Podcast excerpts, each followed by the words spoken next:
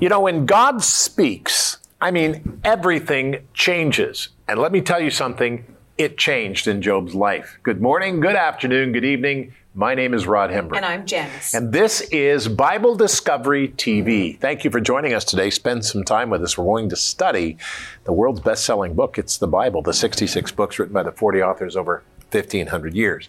Now, I'm going to teach on this in a moment. Job thirty-eight, it is interesting in about five minutes. But first, Corey and Ryan. Corey? I'm going to be taking a look at some ancient mining practices uh, to help us learn something about Job and his friends. Ryan? Today I'm looking at Job chapter forty as I attempt to identify the monumental monster called Behemoth in the Hebrew. It's a gr- that's a great one, and uh, look, look, look forward to them in about twenty minutes. They're coming up. Janice? A question for each one of us personally. Is God enough? All right, take your Bible guide. Let's open up and let's learn what he says to us.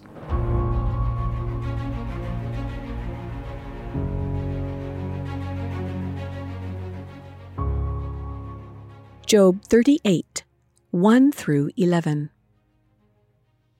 Then the Lord answered Job out of the whirlwind and said, Who is this who darkens counsel by words without knowledge? Now prepare yourself like a man. I will question you, and you shall answer me. Where were you when I laid the foundations of the earth? Tell me, if you have understanding. Who determined its measurements? Surely you know. Or who stretched the line upon it? To what were its foundations fastened? Or who laid its cornerstone when the morning stars sang together, and all the sons of God shouted for joy? Or who shut in the sea with doors when it burst forth and issued from the womb? When I made the clouds its garment, and thick darkness its swaddling band. When I fixed my limit for it, and set bars and doors. When I said, This far you may come, but no farther, and here your proud waves must stop. Job chapter thirty-eight, verses one through eleven.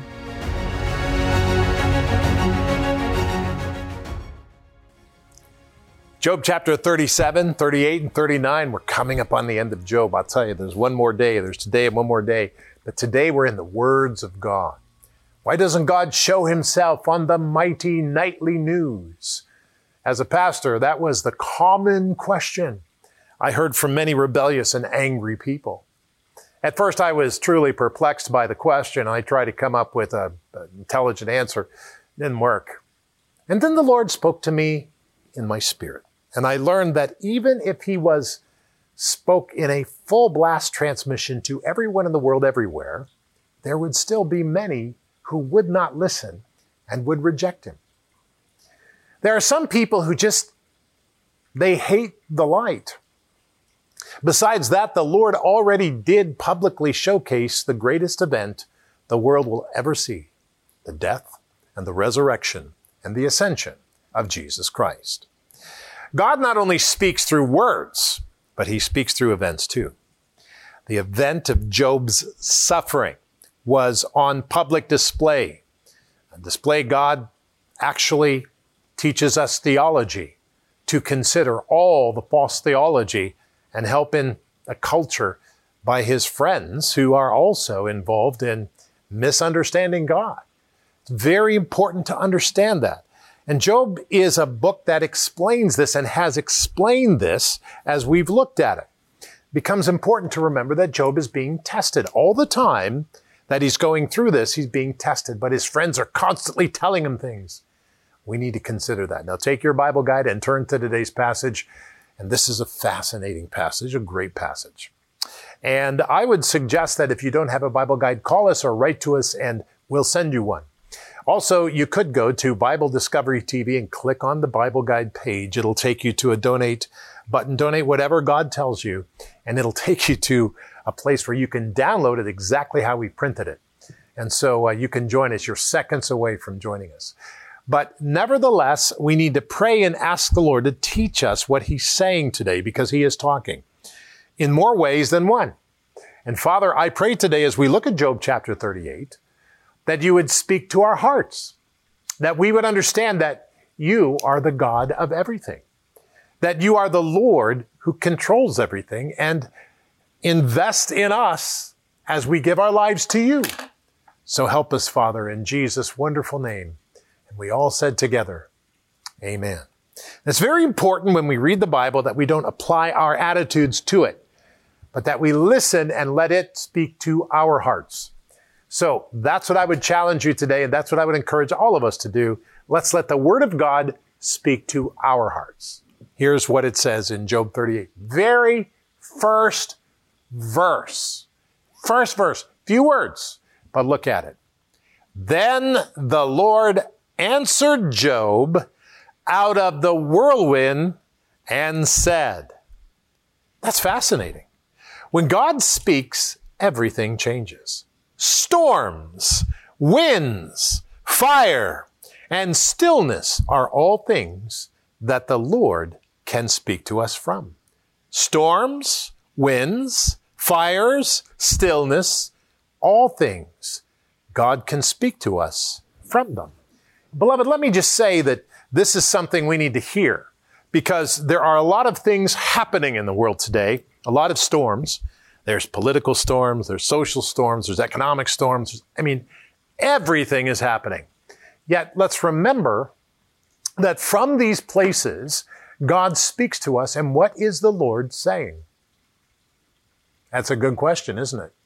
We need to listen to the Lord and not just react to problems and throw words at them. Let's listen to what God is saying, because he's saying something. He's saying, I'm here. Don't reject me. Don't pull, hold me out, because many people are. Don't hear the Lord. Very important. Verses two and three. Here's what that says. This is in the Bible, Job thirty-eight. Who is this who darkens counsel by words without knowledge? Words without knowledge.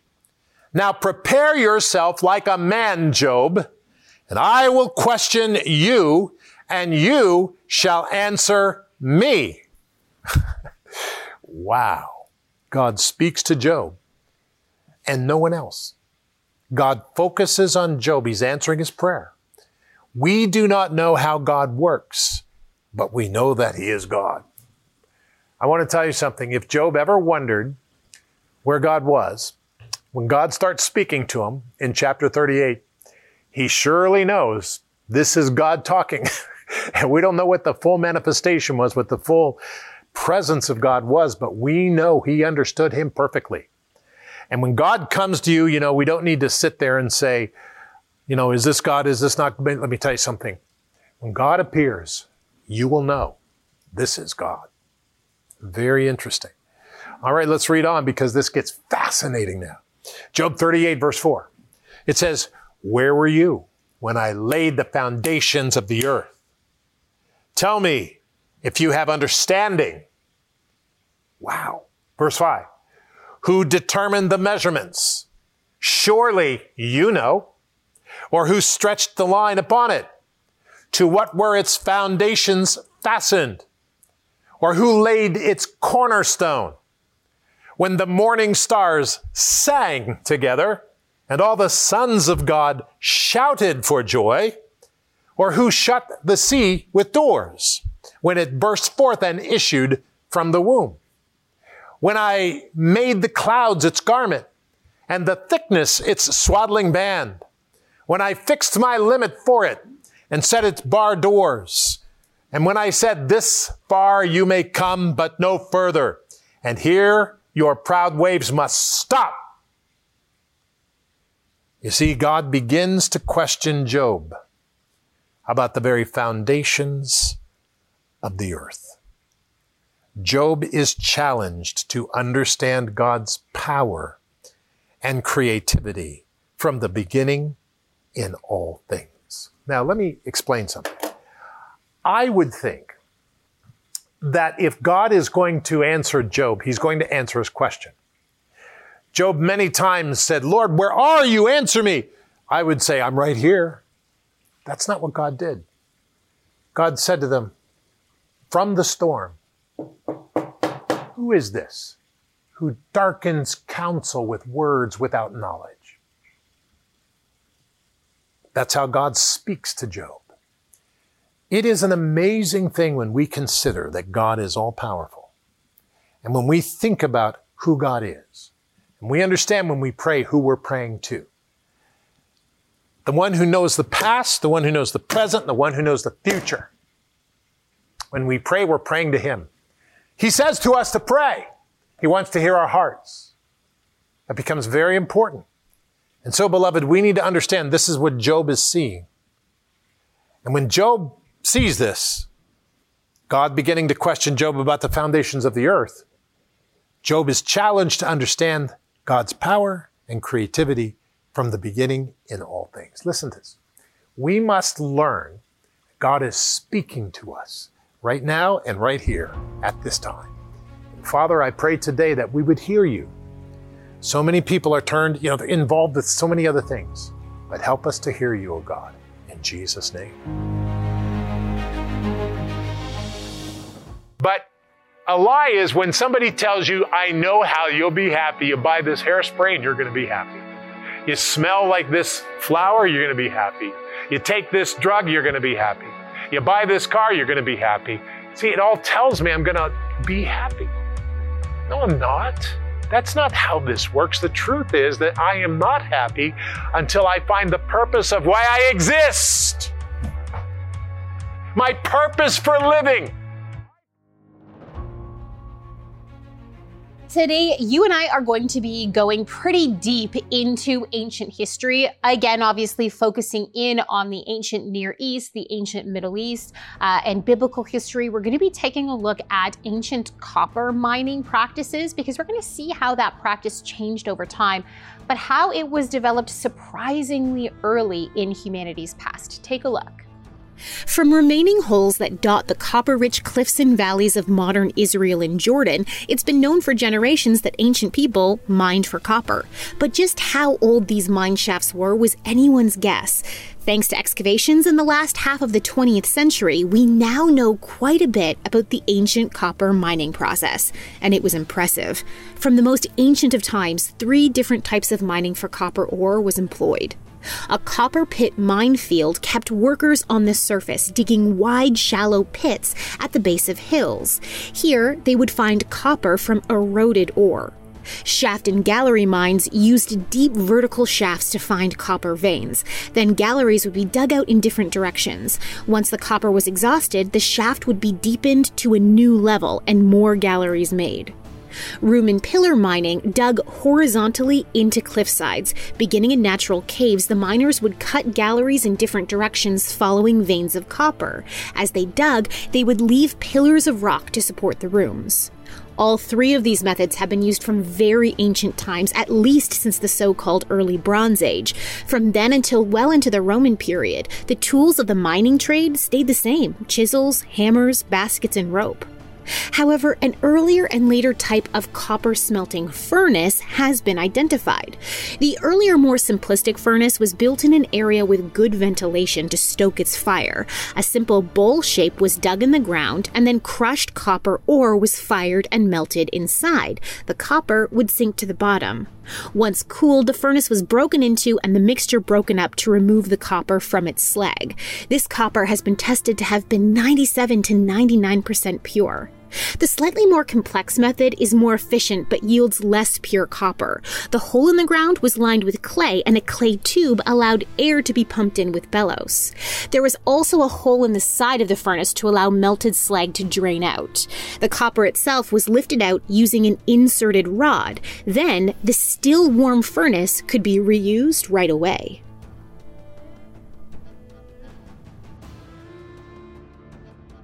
When I think about technologies like this that are very ancient, it really just goes to show that humanity has always been tech savvy. We've always looked at the world around us and figured out how to utilize it to not only survive, but survive better than we had been, you know, weeks ago, months ago, years ago. That's why we're still here in many ways. God made us creative people, and so we, we look at the world around us and we figure out how to use it. The problem is that this mastery of the things around us can really feed into our pride. And I think that's what we see in Job, in these last few chapters of Job, where God begins to speak. And these men have been have been pontificating about God. They think they have a mastery on the knowledge of God, even Job. And God steps in and he says, who, who darkens my presence with words without knowledge? And then, and firmly puts Job and his friends back in their places. Yes, they are images of God. Yes, they have knowledge that's higher than the animals, but they are not God. They're speaking of the creator of the universe, whom they will never fully understand. And they weren't, they, they weren't there at the beginning of creation. They don't know. Only God knows certain things. So Uh, you know, it, thinking about ancient technology and thinking about modern technology and the pride that that that can develop in us. We we are better now. We we are more evolved now. We we know things now. We will never uh, know a, as much as God. It's just, that's not a thing. Yes, we can be very creative and very prolific with the things that God has given us uh, to create with. But ultimately, we are creating with things that he created for us. There's an order of our authority, and we are firmly underneath God's authority, whether or not we recognize it. The difference between Job and his friends, I think, was the recognition of whose authority they were truly under. I think also Job, uh, because when you when you look at God's response, mm-hmm. and because, you know, you expect him, Job's saying, God, where are you? Where are you? You know, you just, I'm right here, Job. That's what you would think. God doesn't answer that way. He begins with eighty-six questions yeah. that talk about mm. the creation of the world. Firmly putting Job in his place. In his place. You are a man. You are a created being. You are not. You are not me. Really ordering their relationship back in, back to a proper authority structure. Because when our relationship with God come, becomes out of order, it creates chaos. Yeah. Mm-hmm. And so it's not about God needing to exalt his power. It's about us not killing ourselves yeah. by getting out of order. Let's look at the world the way it really is, not the way that our pride can, or, or our pain can, mm-hmm. t- can kind of skew our vision, if you know what I'm trying to say. Pride or pain. Yeah, that's that's very good. And I, I suspect that we would do well to listen to that in today's world. Yeah. Very good. Yeah. Thank you, Corey. Ryan? All right. Well, I know that we're reading Job thirty-seven to thirty-nine today, but what I want to do is actually jump ahead a chapter to chapter forty, because here God refers to an incredible creature, which he calls Behemoth. Now, while a lot of Bible commentators identify this creature as an elephant or a hippo, the description clearly doesn't fit either of those animals. Okay, so if Behemoth wasn't an elephant or hippo, then what was it? Well, if it doesn't fit the description of a living creature, then maybe we ought to look to the fossil record.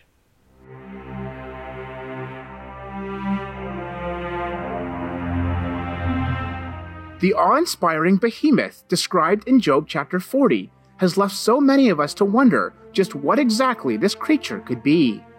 The word Behemoth is literally a plural form of a common Old Testament word meaning beast.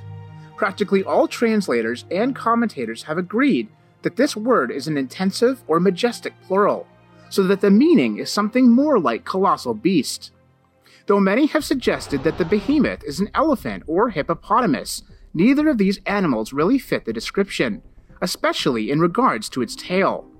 It's hard to imagine how the unassuming tail of an elephant or hippo could ever be compared to a cedar. But if the behemoth isn't an elephant or hippo, then what exactly is it? The reality is that there is no known living animal that adequately fits the description. And when we consider that roughly one hundred fifty to two hundred species of plant, insect, bird, and mammal become extinct every twenty-four hours, it becomes apparent that the animals alive today represent only a small fraction of those living in Job's day. Interestingly, if we look to the fossil record, we do find some massive beasts worthy of such descriptions. We know them today as dinosaurs, and of particular interest here is the sauropod type, sporting massive bones easily comparable to bars of iron, as well as enormous cedar-like tails. This subgroup of the lizard-hip dinosaur is a real possibility. Of course, this conclusion absolutely flies in the face of conventional wisdom, which separates dinosaurs and man by more than sixty-five million years. Nevertheless, the Bible teaches that man and dinosaur walked the earth together not so very long ago. Real-world data such as the soft tissue and D N A found in dinosaur remains to the various depictions of these creatures in ancient artwork supports this godly wisdom.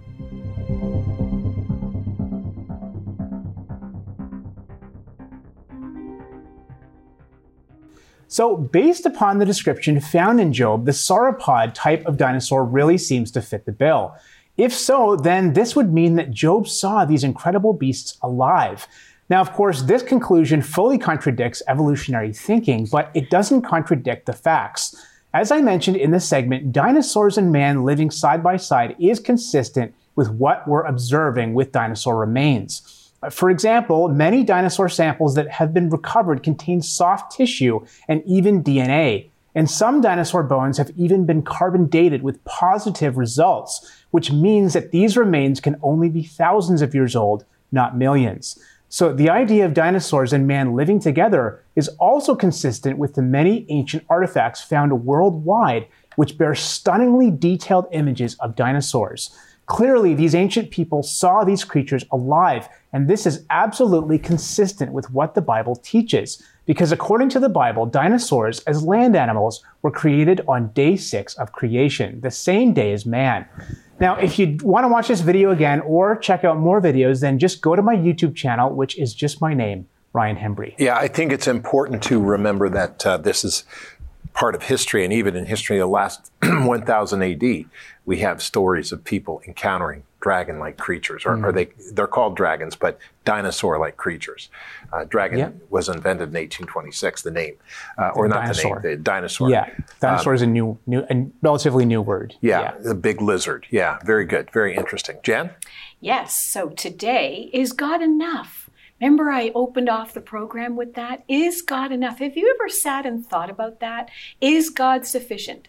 Is God enough for me? And it's really good to ponder that. And I think if we take a look at Job here today, and and uh, you, Corey, and your dad having a discussion earlier was really interesting for me to listen to, because it's kind of where I'm headed today as well. Because Job, just as we do, he needed to be reminded of who and what the Lord God is in order to find God sufficient. In order to find God sufficient for anything that we will face. We can imagine in our minds, well, if this happened, then I would do this and that or the other, or, oh my goodness, what if the, I could never go through if, if this happens or that happens. And yet, as a believer, as a follower in the Lord Jesus Christ, we can depend upon God. Is God enough in our situations? And I think as our, our relationship with God develops over time, that that answer becomes easier for us. God's sufficiency. Is God enough in my situation? And Job needed to reckon with that thought. And God helped him to understand who Job was in God. Seeing the sufficiency of a God who created everything, who has the power of everything in his hand, in his very breath, in his very thoughts. And in that, we can find rest in the midst of turmoil, in the midst of things we can't explain. We can look to God's sufficiency in God being enough as long as we are in God's care. As long as we are with God, and he promises to those who seek after him, who diligently seek him with all their heart, that he's got you. He's got you no matter what. And I look at the Psalms, which we're going to be getting into very shortly, but Psalm thirty-one, listen to a Psalm of David. The first five verses, "In you, O Lord, I put my trust. Let me never be ashamed. Deliver me in your righteousness. Bow down your ear to me and deliver me speedily. Be my rock of refuge, a fortress of defense to save. For you are my rock and my fortress. Therefore, for your name's sake, lead me and guide me. Pull me out of the mire which they have secretly laid for me. For you are my strength. Into your hand I commit my spirit. You have redeemed me, O Lord God of truth. This is spoken in times of pain and in distress because we know about God's sufficiency the way Job did. And let's take that for what it is. Read through those questions that God put forth to Job, and he's asking each one of us the same. Psalm seventy-one. In you, O Lord, I put my trust. Let me never be put to shame. Deliver me in your righteousness and cause me to escape. Incline your ear to me and save me. Be my strong refuge. And it jumps down. Listen to these different verses. Verse five, for you are my hope, O Lord God. You are my trust from my youth. By you I have been upheld from birth. You who are he who took me out of my mother's womb, my praise shall be continually of you. Jumping down. Um, Let my mouth be filled with your praise and with your glory all the day. Do not cast me off in the time of old age. Do not forsake me when my strength fails. Down to fourteen, but I will hope continually, and I will praise you yet more and more. My mouth shall tell of your righteousness and your salvation all the day, for I do not know their limits. I will go in the strength of the Lord God. I will make mention of your righteousness, of yours only.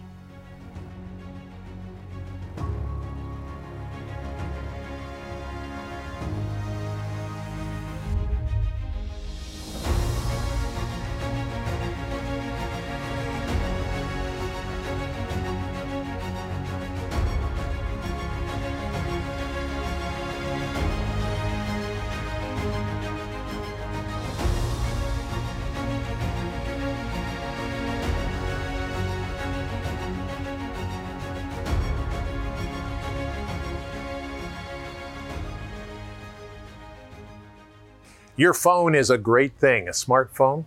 And let me tell you something, we have an application for you, Bible Discovery, and I want to encourage you to get it and use it. You can watch our program on it whenever you are. If you're at work and you have lunch and you want to watch it, that's great. Excellent. Go to Bible Discovery at the App Store. Go to Bible Discovery at your store where you buy all your things for your phone and download it. It's free of charge. Today, let's pray. Lord, help me to align my heart with you. I need to make my mind right with you, Lord, in Jesus' name.